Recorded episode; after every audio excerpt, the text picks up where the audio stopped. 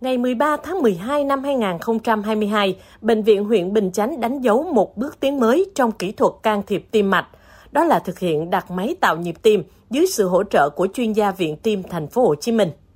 Năm năm trước, bệnh nhân Nguyễn Thúy Vân, 56 tuổi, ngụ An Giang, được bệnh viện chợ rẫy chẩn đoán suy nút xoang và chỉ định đặt máy tạo nhịp. Do không có tiền nên bệnh nhân chỉ điều trị nội khoa tại phòng khám tư.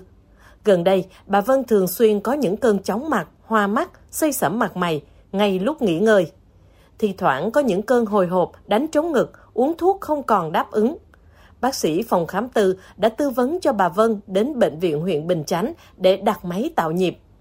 Đáng nói, bà Vân cũng từng có hai người thân bị đột tử do bệnh lý này.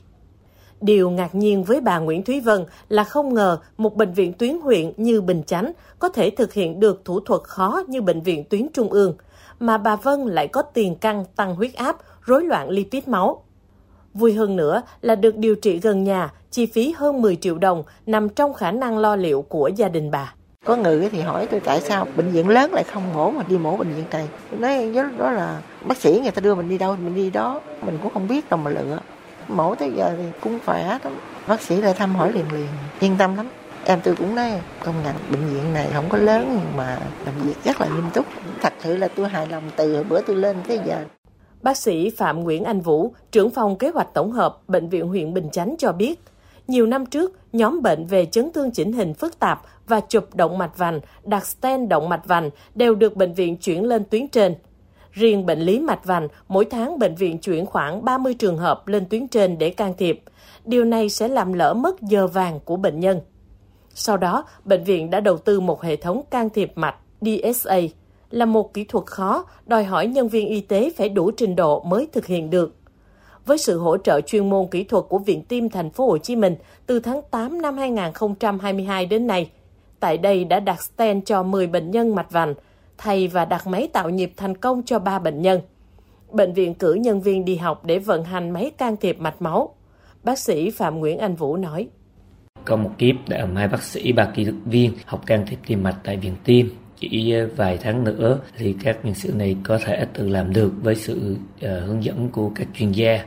Bệnh viện cũng đã nhờ đến các giáo sư đầu ngành của đại học y dược thành phố hồ chí minh đại học y khoa phạm ngọc thạch để gửi các học trò đến giúp hệ thống can thiệp tim mạch này.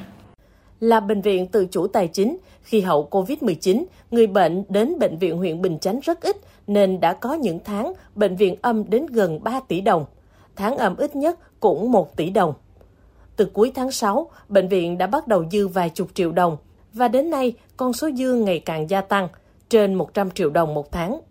Bác sĩ Võ Ngọc Cường, Phó Giám đốc điều hành Bệnh viện huyện Bình Chánh cho biết, việc đầu tiên là lên kế hoạch phát triển bệnh viện trong từng giai đoạn, nhưng quan trọng nhất là phải có sự đồng lòng, chung vai sát cánh của các bác sĩ, điều dưỡng, nhân viên bệnh viện. Trước làn sóng nhân viên y tế ồ ạt nghỉ việc ở nhiều nơi, ban giám đốc động viên những nhân viên có ý định chia tay, cố gắng ở lại thêm vài tháng để thấy sự vươn lên của bệnh viện và tăng nguồn thu nhập. Sau gần 3 tháng, thu nhập của nhân viên thay đổi tích cực. Hơn 90% đã rút đơn xin nghỉ việc. Đầu năm 2022, lượng bệnh nhân đến khám mỗi ngày chỉ khoảng 300 đến 400 lượt, có ngày cao nhất khoảng 500 lượt. Nhưng tới quý 3, con số này đã tăng lên gấp 3, gấp 4 lần bệnh viện được phép phát triển thêm một số đơn vị mới, người bệnh càng ngày càng đông nên khu khám bệnh có xu hướng quá tải.